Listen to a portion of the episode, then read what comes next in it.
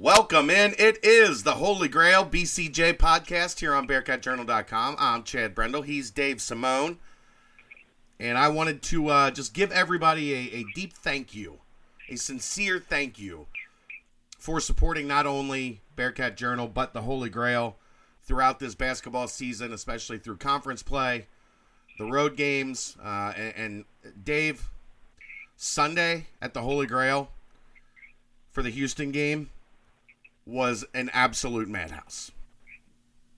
I don't know how much justice the pictures did. We walked in at about 12:10, and the place was already about, I don't know, probably 60, 70% full. By the time the game popped onto the TVs, they were on a wait, and it was just an absolute zoo until the end of the game. So awesome stuff.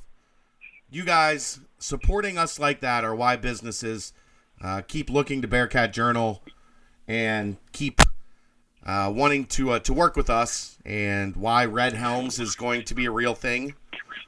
The Red Helms beer will be a real thing this football season. We're adding a little something new to the mix this football season. So a lot of awesome stuff that's on the way. To add to that, on top of how awesome the Holy Grail is. By the way, I had a pot roast sandwich there last night before the USF game. Probably might be my favorite thing I've had there. Can't mess up. If you mess up a pot roast sandwich, something wrong. And that one was really, really good. But St. Patrick's Day.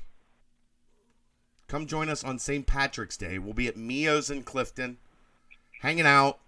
And then I think 4 o'clock is first pitch for the Crosstown Shootout Baseball Edition. So come hang out with us at Mio's, have some drinks, and then maybe go watch the Bearcats beat up on Xavier. And have yourself a wonderful day up in Clifton. So, Dave, how are you? I'm great. How are you doing? Pretty good. Got a busy day tomorrow.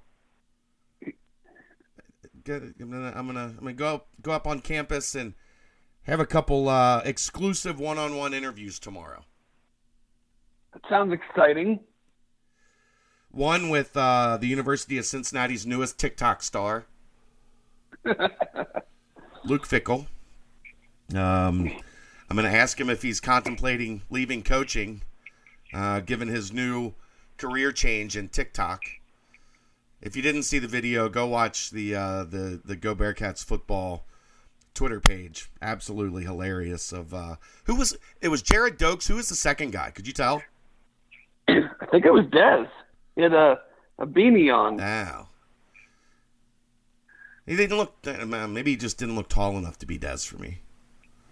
But weird angle. They're shooting up. It might have been. But hilarious. And you want to relate to kids.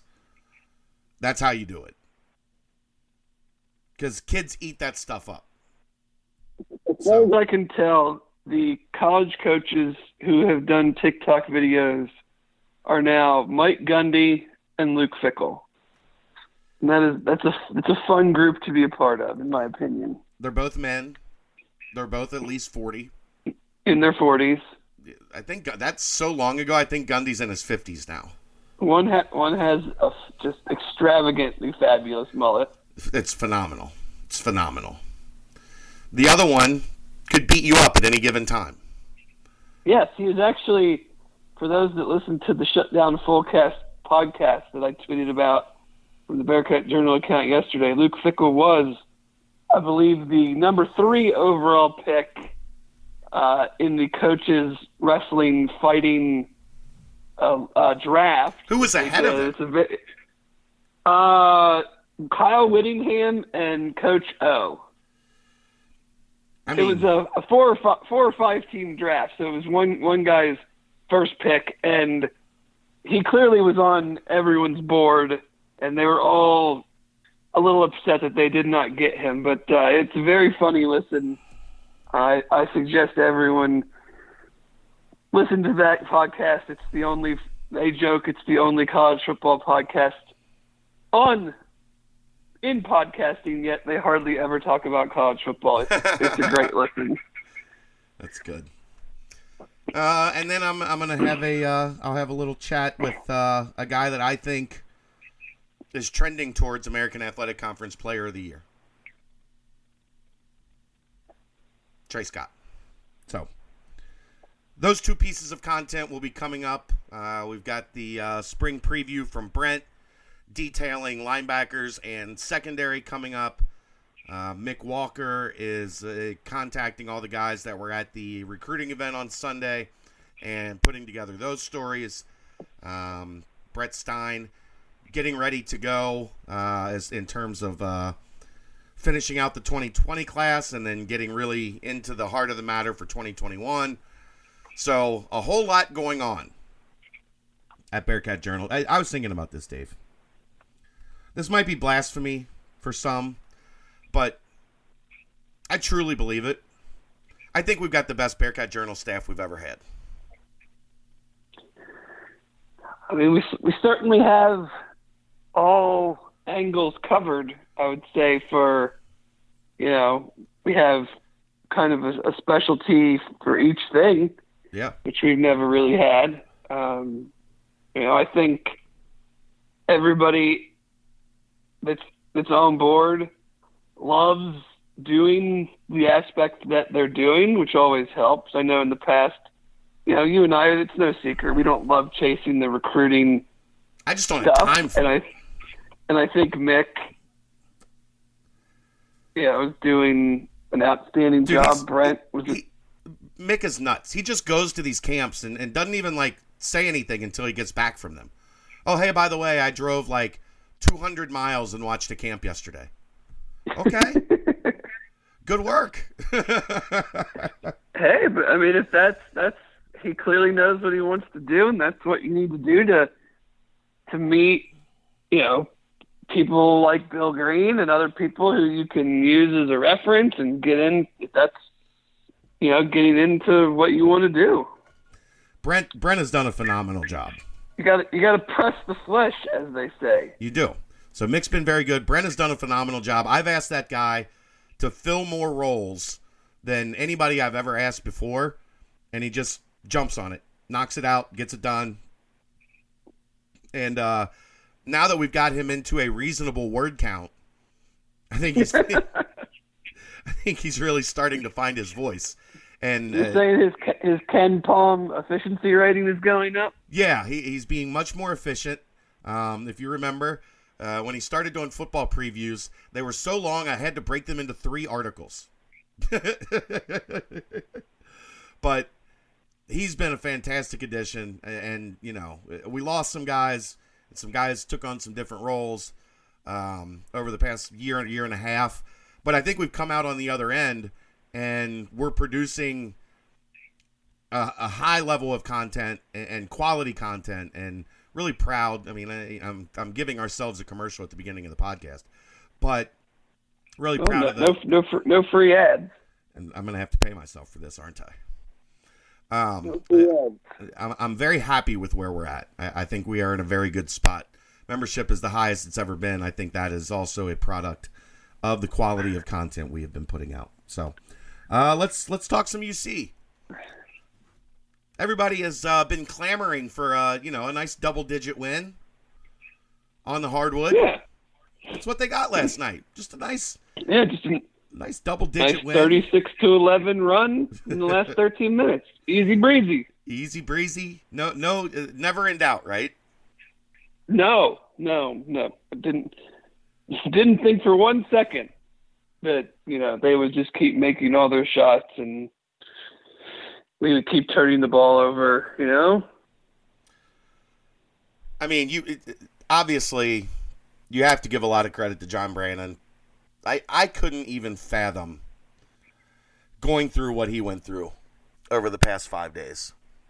But the way that the schedule broke, I mean, obviously what happened is like the worst thing ever, but it literally could not have happened at a worse time for him from a professional standpoint.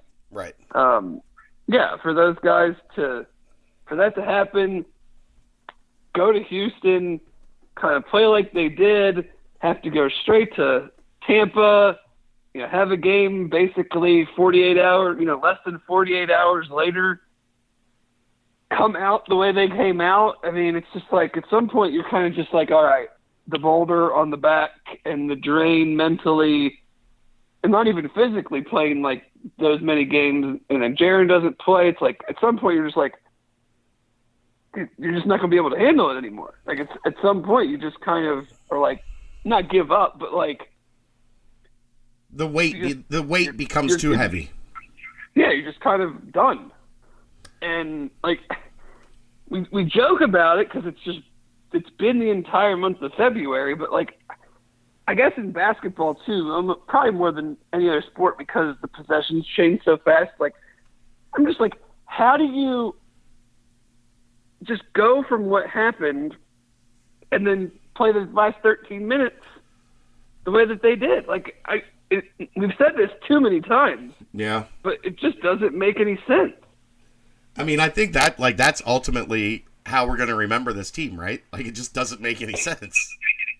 This entire year. whether it's losing games you have no business losing, whether it's coming back and winning games you probably have no business winning. Like it doesn't make any sense. Like it doesn't make sense to go on the road, you know, whatever, 36, 40 hours after you just played the best team in the conference and didn't play well, to play another road game where you come out and let the opponent score the second most points they've scored in the first half all year, you get down 13, and then you come back and win by 12. Like, it doesn't – there's no real analysis needed because it doesn't make any sense. Yeah, I mean, Houston, the only analysis I've got is Houston's a better team right now. They've got a better roster. They've got more depth. They're just playing better basketball right now. And they were at home, and they don't lose at home. And, you know, for about 10 minutes of that game is when it was really just kind of like, I don't know what happened, but. Yeah, basically and that's what blew me away. And I've tweeted about it and I've talked about it a little bit, but that stretch from 3 minutes left, everybody looks at the 22 offense, 26 offense, whatever it was, the 22 offensive rebounds that they had.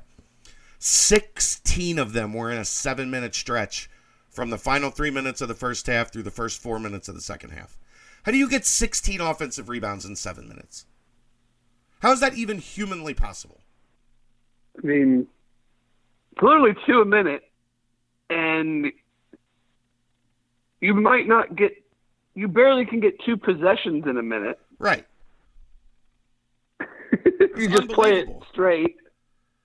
Like when I remembered the 6 to start the first half because that really was like – that's where I feel like they got beat. They just didn't have – coming out of the half, they didn't have the energy that Houston had. Houston came out of the half like, we're coming out to win a conference title. And Cincinnati came out trying to survive, basically. But at 16 and 7 minutes is that's a wild number. Of all the wild numbers we've seen this year, that is a wild number. And then I'm on the radio yesterday for Mo. I have Justin Williams on at 5:15. Justin's in the tunnel doing our interview. We hang up. He walks out of the tunnel, and there's Jaron in street clothes and a boot. And he tweeted it while we were at commercial break. I got him back on the radio and yelled at him for not breaking the news live on air.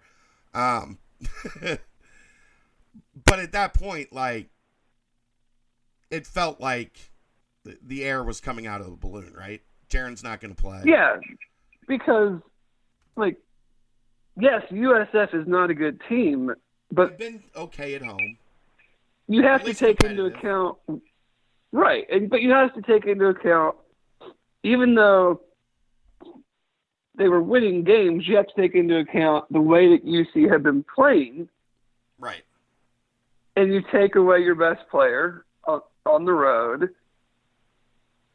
With everything else that's been going on, with you know, already being down another guy because Jared, my Davenport's hurt.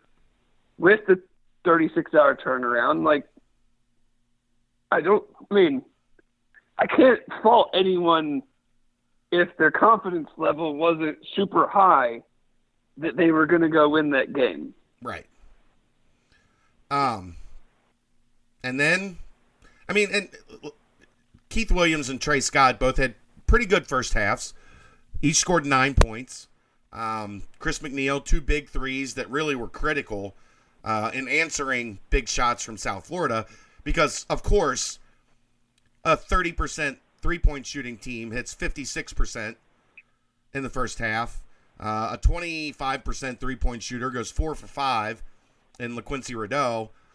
And, again, just felt like it was all going to finally fall apart. They come out and start of the second half, battle back and forth for a little bit, but then South Florida hits another run. They're up by 13. There's 13 minutes left. John Brannen calls timeout. And, I mean, it very easily, they could have just tossed in the towel, right? At that point? Sure. I mean,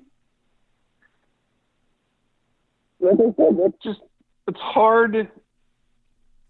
You know, at some point in a game, whether guys want to admit it or not, there has to be a little bit of a switch that goes, not that you stop playing hard, but you're like, they're just making everything. We're just not going to win. Like, but they don't do that because that's happened several times this year. So it's a massive credit to everybody involved that they don't seem to take that mindset. And out of nowhere, Keith Williams goes from having a pretty good night to a career night.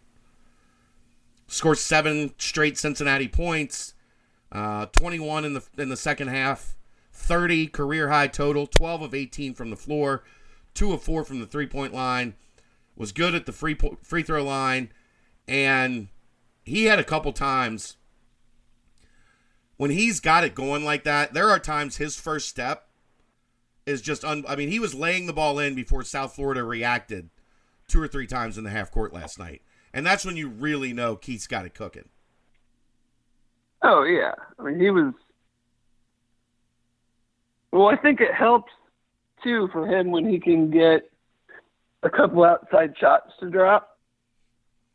Yeah. Just because it just makes the defender have to guard him out there, and when they do, his first step is more times than not much quicker. But yeah, he was attacking even a couple of plays in the first half where he was maybe a little bit out of control, but he was just attacking so hard that you're almost okay with it just because in a game like that, when you're short-handed, even though you're short-handed, it almost benefits you to try to force the action versus almost playing reserve and conserve energy. Because if you can force the action and get up, then I think the harder thing to do is what they ended up doing, which was playing catch-up. Right. Because we always see teams get down and they catch up, and then with, like, for instance, the Iowa game this year, like they made that mad comeback, but then there were still 4 minutes left, just out of gas, and they didn't have any juice to sustain it and take the lead and then keep it.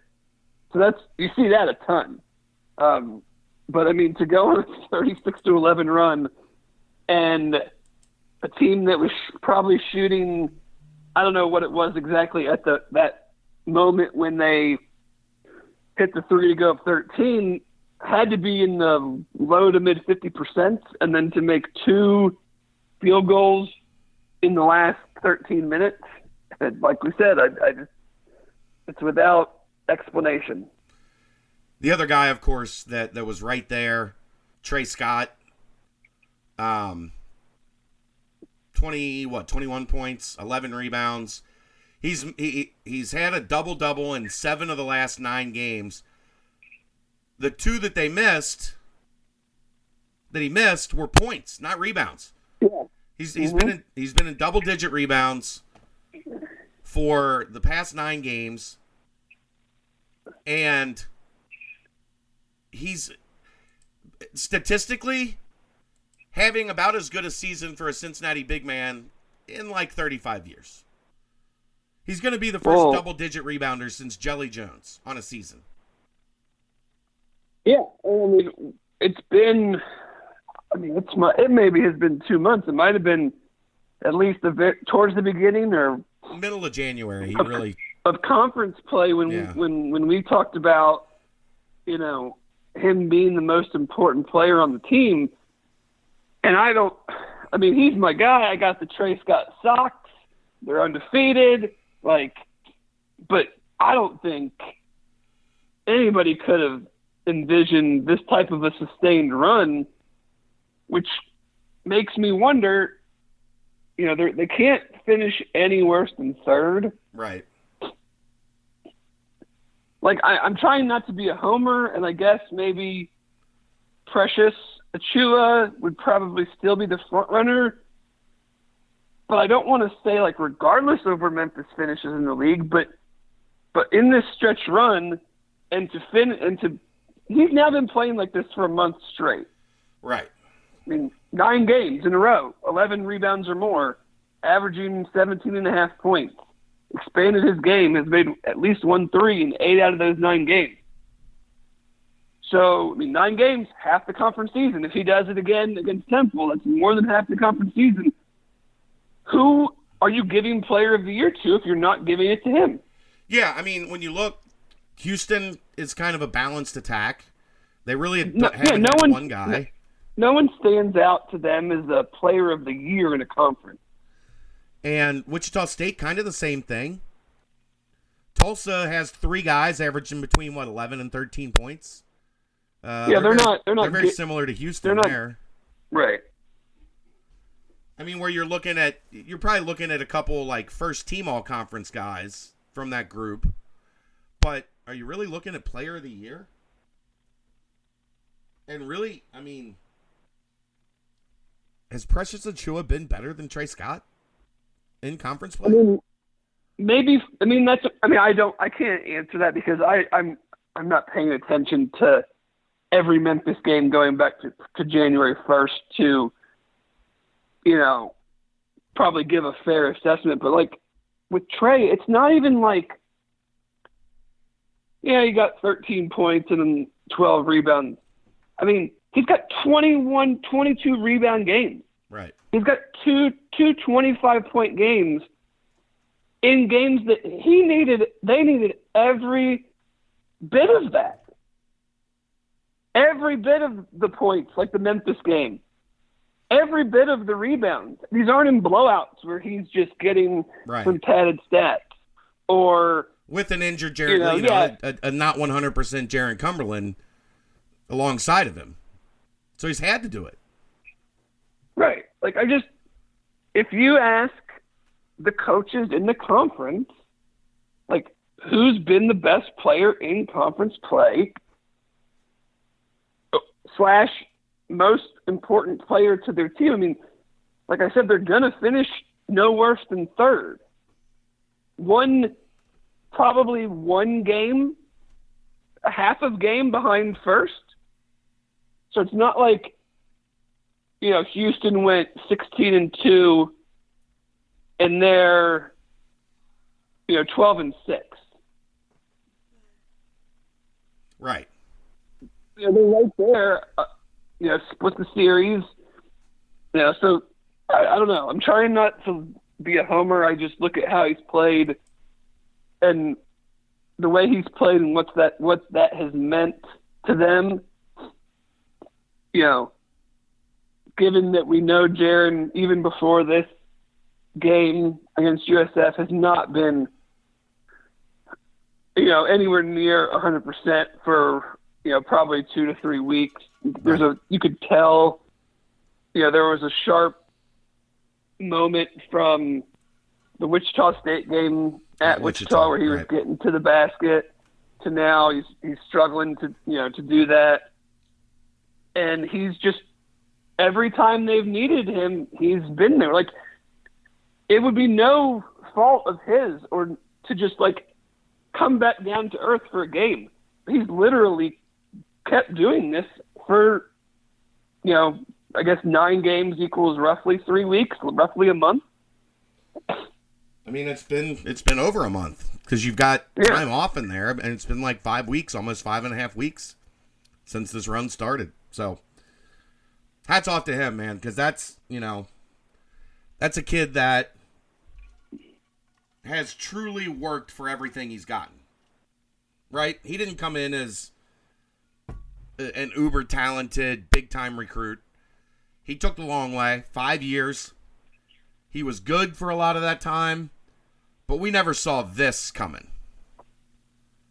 And he hit that final stretch of his senior year and just hit a gear that unbelievable. I mean, there's no way you could see this coming because, like, Kenyon never had a run like this.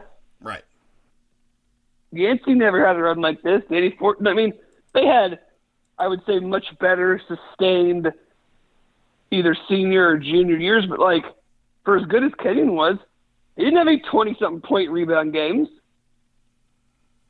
He didn't go back-to-back, like, 25 and 22. Right. Thanks for nothing, Xavier, by the way. I mean, you knew that was coming. Why? Of course they're going to do whatever is worse for Cincinnati. In case you're wondering, Xavier just lost by 6 at Providence.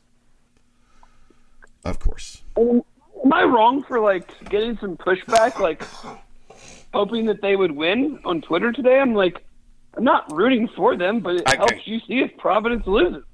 Yeah, I mean, I get you. I just can't. I've tried. Xavier fans are going to listen to this and want to strangle me. I tried for a year to be neutral on Xavier. Yeah.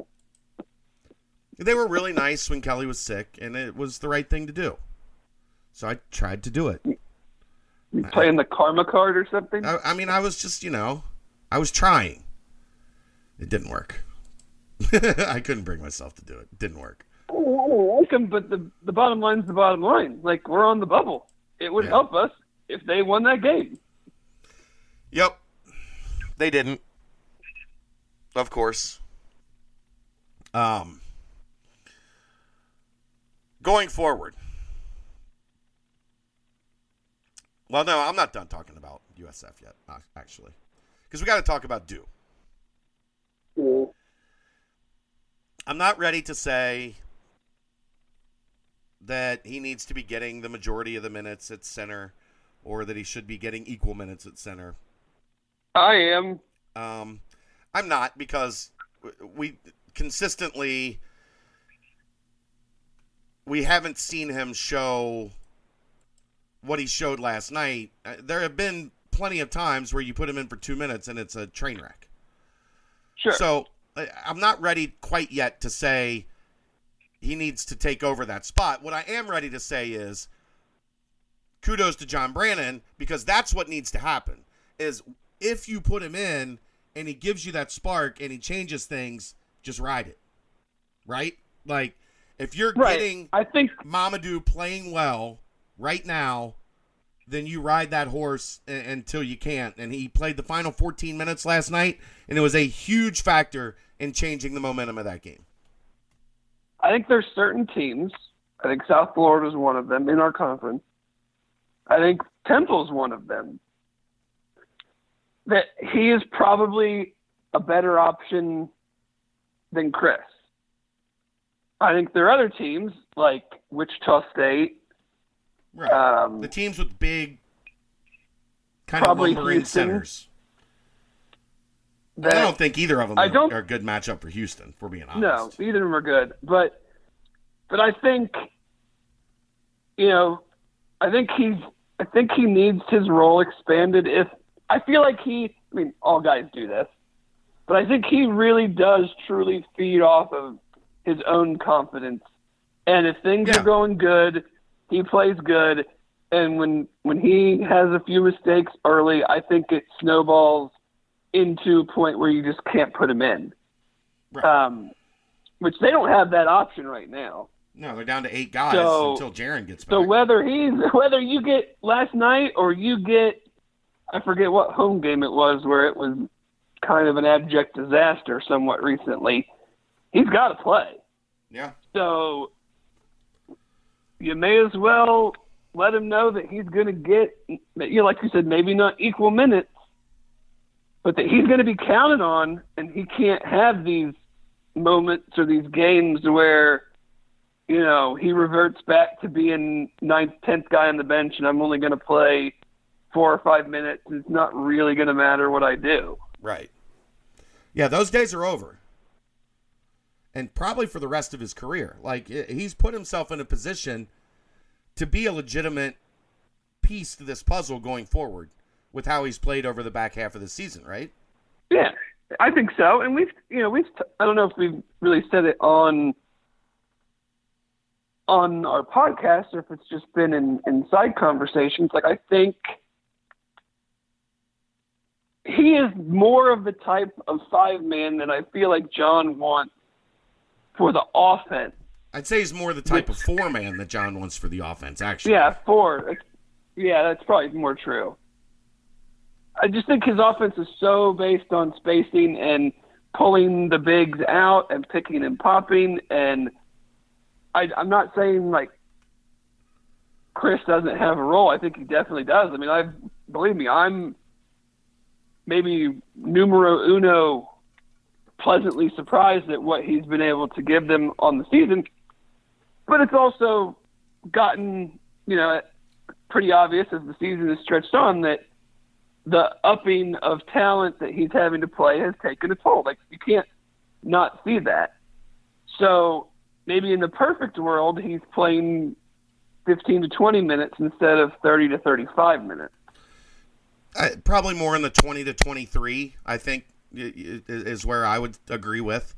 20 to 25 instead of 30 to 35, I think that's probably about right.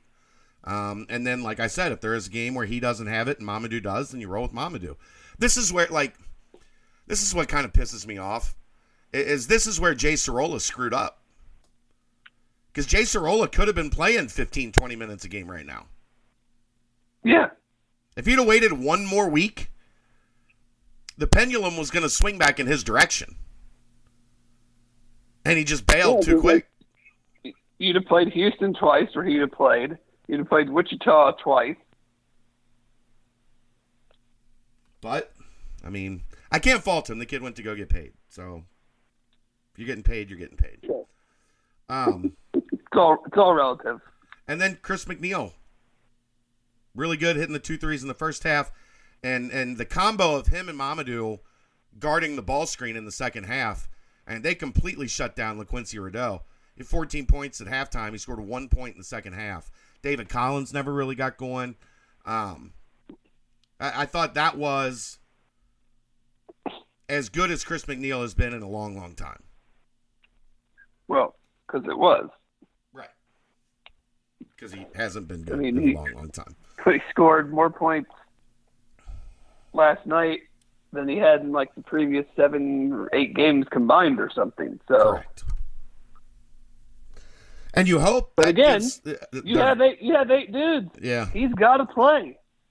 So, I mean, he's not playing 30 minutes, but he's gonna play. And if guys get in foul trouble, they're gonna play even more. I mean, it's all hands on deck. Like, there's no hiding anybody right now. No, there's no place to hide, and that's going to be evident again as we get to Saturday. Temple's going to want to come in here and spoil the party. I don't they have not had a good season. They've had a couple flashes here and there, but it's going to be interesting to see how they handle the Jaron situation, because my guess is he's going to tough it out and play on Saturday. But I don't think so. How short is the leash? Like, if he gets out there and you can tell he's not moving right, he doesn't have it, It's not clicking. How quick do you pull that trigger now that you know what this team looks like playing a whole game without him? I think you're probably just a little more judicious with his minutes, I guess is the right word. Like before, when you would try to steal a little extra time before TV timeouts, maybe you now steal even more. Like he only plays the first 3 minutes of the game, sits for a minute plus the TV timeout plus the start of play after that. Then he goes back in for like another 3 minutes and kind of do the same thing if you can. Obviously, if he says he can go and you need a win, he's going to play. Right. They have to win. So true. If he's available, you know, I knowing him and knowing how he is, I don't think he's one to be available on a pitch count, so to speak. Like if he's going to lace him up, he's going, and it's up to John to kind of pull him back a little bit and be like, I know this is senior night and we need the win, but you know, we also can't have you. We can't have you win the game and then have him out for the rest of the year.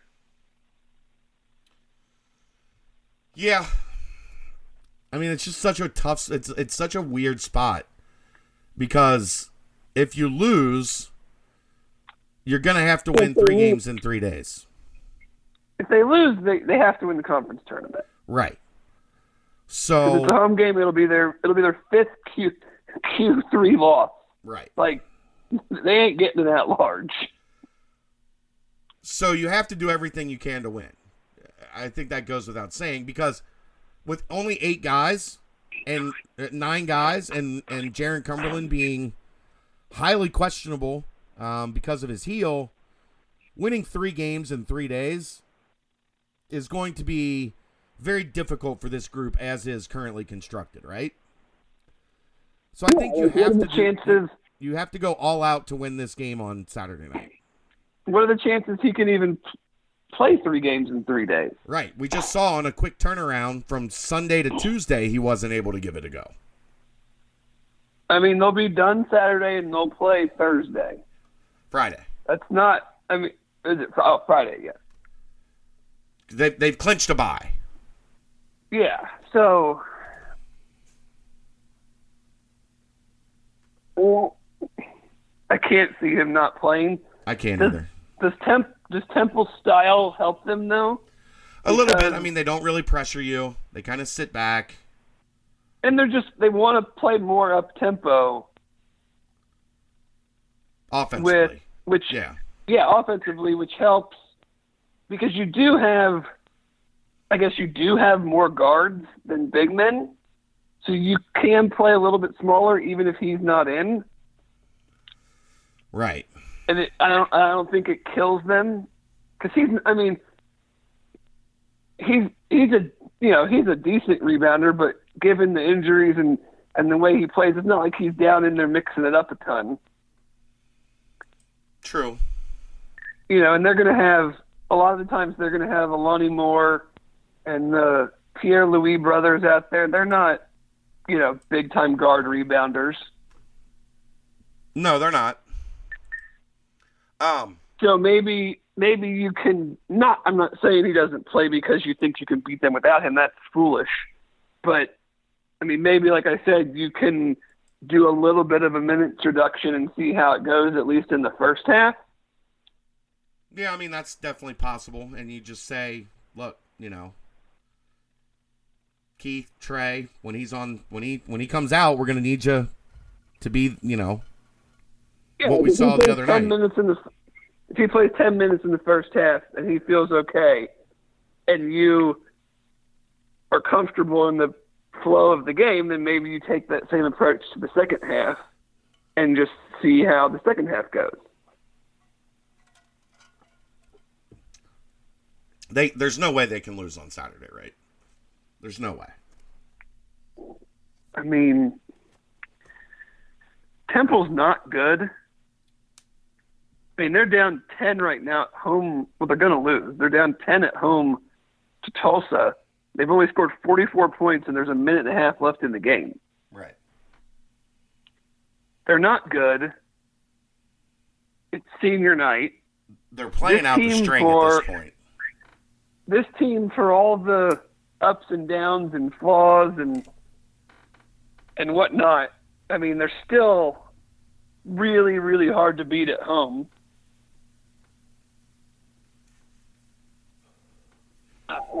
I don't see it. I don't either. That and, I mean, and this. I think we're a little jaded because of that first. I don't know, what was it, 30 minutes of the Temple game where they couldn't miss? Yeah. They're an awful offensive team. Yes. So they're going to come in here where no one else has been able to and put up a bunch of points or something. I mean, like, I'm just trying to. I don't know. I don't see it. I'm with you. I don't see it. I mean, outside of a random 93-point game against UConn, they haven't scored over 70 points since, well, 7 games. Yeah. And Cincinnati's going to remember this is a Temple team that scored 80, whatever they did the first time around. That was super hot for 30 minutes. I don't see it. Cincinnati gets a win. They go into the conference tournament on a 2-game winning streak. I think if they get 1, there's a really good chance they make it. If they get 2, then they'll be in the tournament. Yeah, I think... Yeah, they win it. They beat Temple. They win their first game in Dallas. I think they're pretty safe. They get to the finals, and then they're a lock. Yeah, I'm with you on that. All right, I guess let's let's transition. But before we transition, want to remind everyone that the basketball segment of the BCJ podcast every week is brought to you by Leah's Landscaping. A reminder that our very own Justin Berg feeds his family with his landscaping business. It's called Leah's Landscaping, LIAS. They do everything from mulch to retaining walls. Contact Berg with a private message or find Leah's Landscaping on Facebook. Bearcat fans get preferential treatment. Xavier fans get charged double. Berg was excited. Somebody reached out last week, so he got his first Bearcat Journal referral. So if you're looking for landscaping work, contact Justin Berg.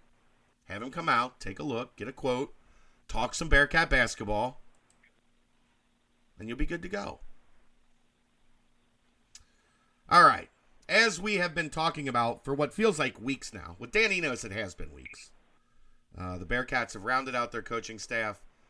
Greg Scruggs had added last week as the defensive line coach. And then Dan Enos and Perry Eliano were not officially announced by UC yet, but the information is at least out there that those two guys are in place. Easy to tell because in one of the training videos last week that they sent out, Dan Enos was there. And then in the recruiting picture that was sent out from the Golden Ticket event Sunday, Perry Eliano was there. So they do a good job confirming those things. Then a surprise on Sunday, as I got word that Armand Benz would be coming back to work as a quality control analyst. Sure enough, I go to his Twitter page, and it's listed as Quality Control Analyst, University of Cincinnati. They released some pictures today of the last day of training before spring football starts on Saturday. And lo and behold, there's Armand Benz. So awesome to have Armand back. Was that a Mike Mickens for Armand Benz trade? Kind of. Well, no, Benz was at Hampton last year. Oh, he had gone. Okay. That's right. For some reason, I thought he was still at Notre Dame. I forgot that he went to Hampton. Yeah, he was a quality control guy at Notre Dame. He went to Hampton to be a wide receiver coach. Yeah. And now they're bringing him back in a quality control role, and I'm sure he'll be around the wide receiver room as much as NCAA guidelines allowed. But Dan Enos, you get a guy that's been a head coach. He's been an offensive coordinator. He's worked at Alabama as a quarterback coach. He has been at the highest levels of the sport, and you get him as your running back coach. I think that is very good. I know people have opinions on Dan Enos. The people at Miami and Florida hate him, but he's got a great relationship with Geno. From what I know, he's got a very good relationship with Mike Denbrock, and they believe he's a guy that can come in and give them at least a different voice in that offensive meeting room. And I think you get Dan Enos here to coach running backs. That's doing pretty good. That's what I thought. I mean, sometimes I think we need to be more honest of where we are and what we're doing. It's mid-February. We're as good as things have been the last couple of years. It's early still March. In the American. It's early March, still, by the way. Well, I mean, when he was probably first contacted. I know. When we started looking for a running backs coach. You know, we still have salary constraints because of our conference situation. Like, you're getting a guy that's been a head coach, an offensive coordinator at Alabama, at Miami. Like, I'm not sure what better from an experiential standpoint and just a coaching standpoint. Like, it's hard to get coaches to leave jobs in February. We saw it firsthand. Yeah. So I think you could have done a lot worse than that. I completely agree on that. And then Perry Eliano, I don't know a ton about him yet. I'm looking forward to kind of get to know him a little bit as spring gets started. From my understanding, well, obviously, if you look at his resume, easy to tell. He was the defensive coordinator at Bowling Green when Mike Mickens was there. From my understanding, Mickens recommended him very highly. He came in and impressed in the interview process. I think from what I've heard, there's the way that those positions are taught are very similar. He was very familiar with the language and the way that things are taught at Cincinnati. Obviously, he had taught Mike a lot as Mike was getting his foothold in D1 coaching at Bowling Green.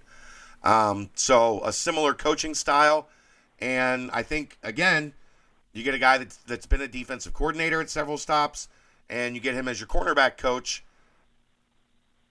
Maybe a little bit more unknown in that one, but still, I think pretty damn good. Yeah, I mean, my biggest thing is when you're at this level and you're trying to build off of the two seasons that they have, and I'm not trying to make this like an age bias thing, but I'm not big on first chances right now. Like I want guys with experience that you're not. I mean, yes, you got to teach them the system and everything, but like we're trying to get to 12-0 and win a conference and play in a major bowl game. I'm not trying to teach someone how to coach and teach technique. Like, I want guys that have done it and that I feel confident I can say, here's what we're going to do, go do it. And I'm not saying young guys can't do that, but like the situation, they're still learning. UC is a great place to learn, but right now we don't got time for learning. We got time for winning. That's it. I'm with you. I mean, I think both of those guys fit that. And I think if you want to groom people to learn, you know what you do? You hire them as a quality control analyst, and you teach them how you want to do things. And then if a job comes open that fits that player or that former player or whoever you're talking about, then maybe you move them up. So maybe that's the plan with Armand Benz down the road. Yeah, I mean, it doesn't even have to be like, you know, former players or anything. I'm just talking young coaches in general. Right. You know, so I mean, I think given the timing, given contracts and things like that, you know, time will tell, obviously. But I think they seemed to be, you know, solid hires. And and here's the other thing. Both of those guys are walking into pretty stacked rooms. Right. And I think Luke has earned with his hires a whole lot of benefit of the doubt, because when he's had to make hires from his first staff to now, I feel like he's, you know, advanced those I don't know. I don't want to say all, because I'm just that blanket, and I might be forgetting something. But like, right. I think moving from, you know, from start to where they are now, I feel like the staff is better, especially at some positions. I would agree. Spring football Saturday.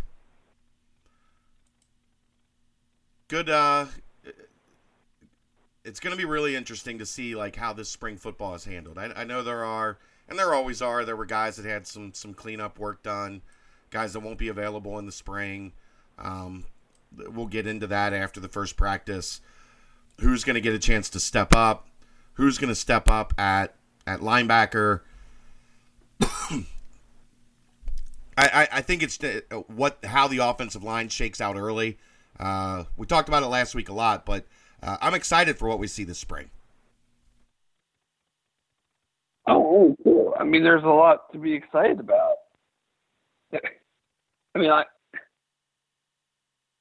think this is, you know, we're saying this in the very, very beginning of March. I think we didn't know this going into 2009. And I'm not going to sit here and say that this team is going to be better than that team. Right. But I think overall talent-wise and expectations, this team is better than that team at that point in time.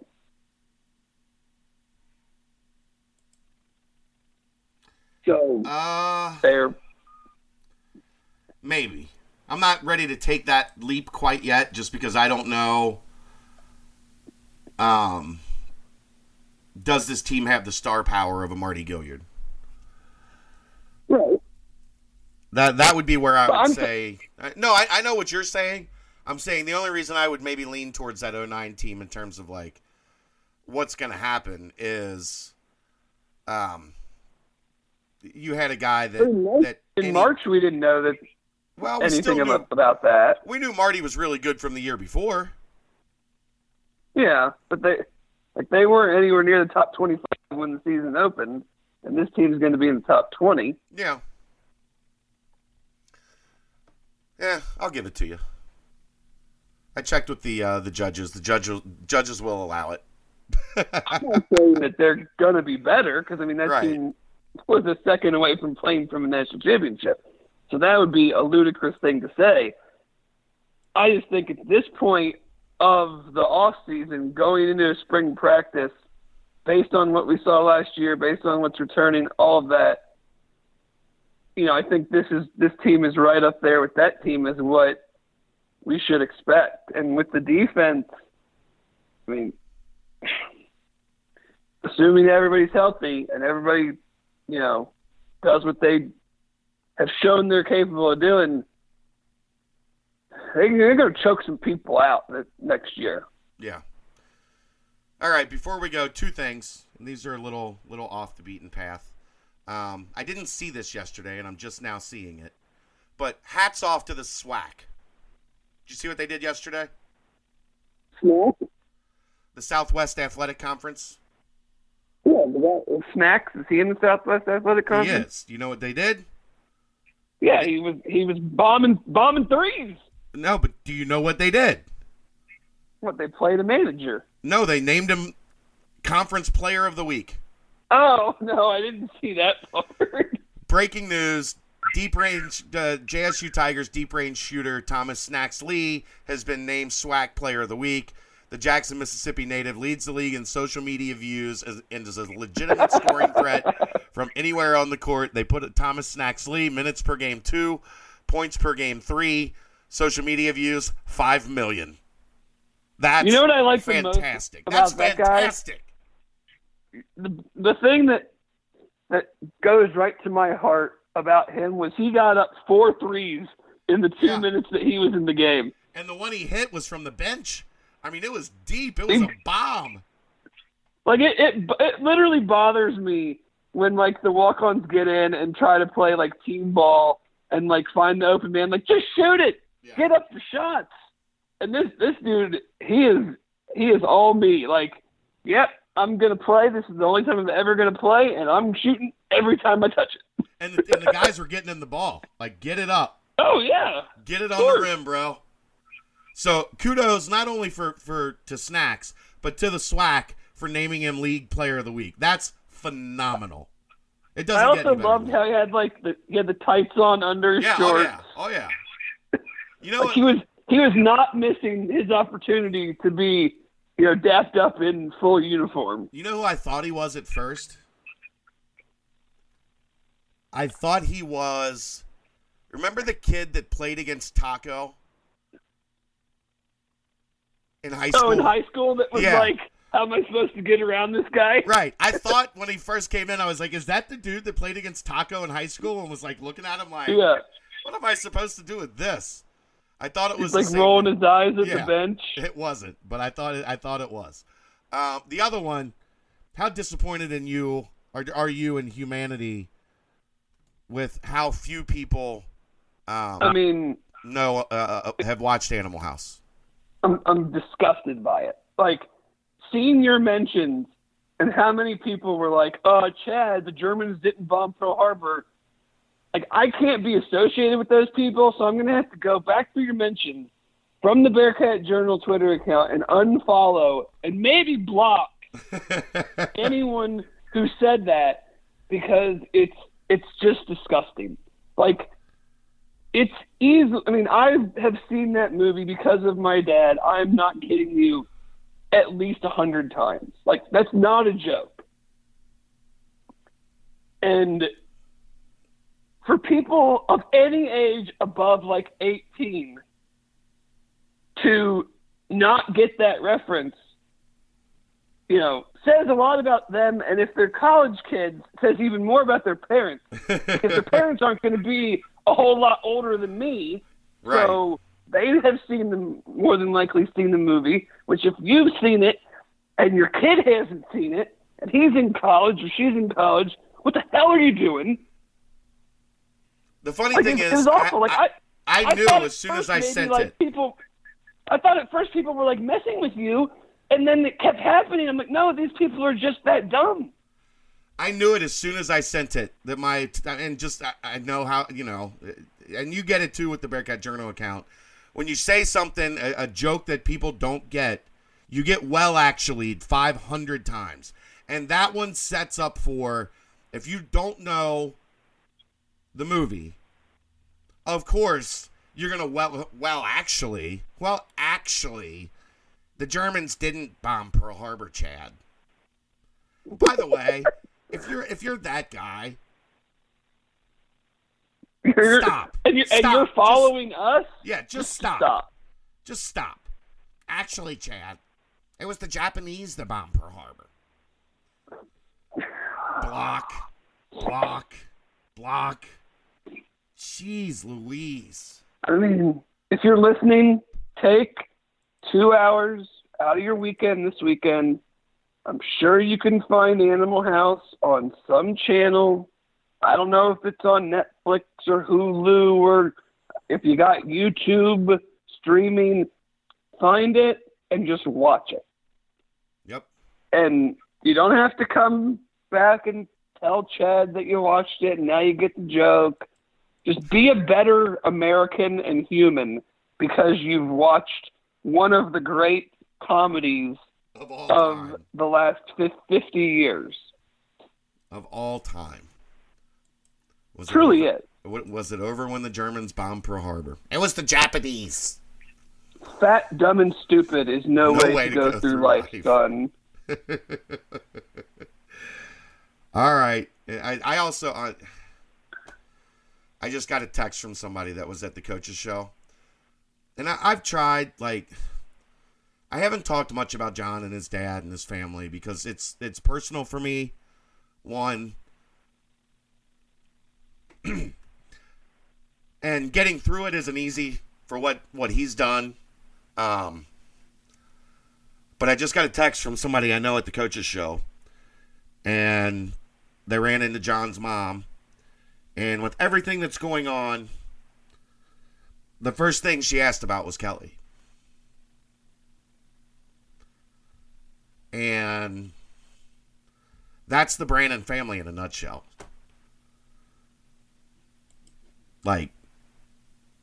For him to do what he did this week and to go through what he's going through, he's still at the coach's show tonight. And for his mom to be thinking about me and Kelly, 4 days after her husband passed away, that shows who the Brannen family is. And say what you want, Cincinnati's got a really, really good man coaching their basketball team. And I do think that matters. Absolutely. Sure it matters. Nobody wants a sleazy, you cover things up if you win, but no one wants a sleaze running their program. And John is obviously far from that. I mean, so absolutely, it's outstanding to hear. Yeah. All right, man. I think I'm done. You done? Yep. I think I'm all set. All right. Well, here we go. Season on the line, Saturday, senior day. They can get the win. They put themselves in a pretty good spot heading into the conference tournament, or at least as good of a spot as a team with 4 quad 3 losses is going to be in at this point in the season. So we'll see you there, Fifth Third Arena. I believe the ceremony starts about 7:40. Tip off at 8 o'clock. So get there early. Cheer on Trey and Jaron and Javen and Chris McNeil. And I believe Jay Cerola is going to Skype in from Spain. Oh, is he? Yeah. We'll see you next time. Isn't one of the walk-ons, too, is a senior, right? Coase is a senior, yeah, I believe. Yeah. Can't forget. How could you ever forget John Coase? I'm not. That's why I said that. I know. I'm yelling at myself, damn it. All right. That wraps it up. We will see you next time. It's the Holy Grail BCJ podcast on BearcatJournal.com.